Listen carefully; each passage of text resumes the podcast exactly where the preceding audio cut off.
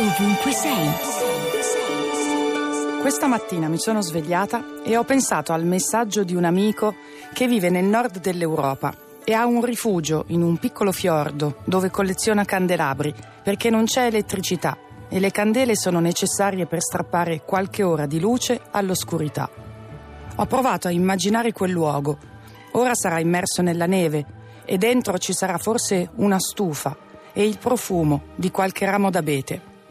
Poi ho pensato all'albero che ha fatto un lungo viaggio per venire a seccare a Roma davanti a tutti, denudato di ogni dignità, spogliato della bellezza, derubato della maestosità di cui si sarà fatto vanto quando era sulle montagne nel nord dell'Italia.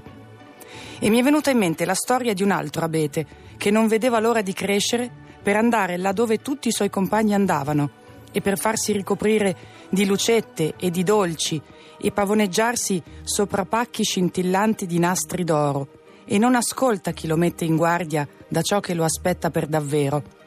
Il racconto finisce con l'abete che comprende troppo tardi quanto avrebbe dovuto godersi il suo bosco. E mi chiedo se è proprio necessario che la nostra impronta sulla terra sia così dura. Radio 2, ovunque sei.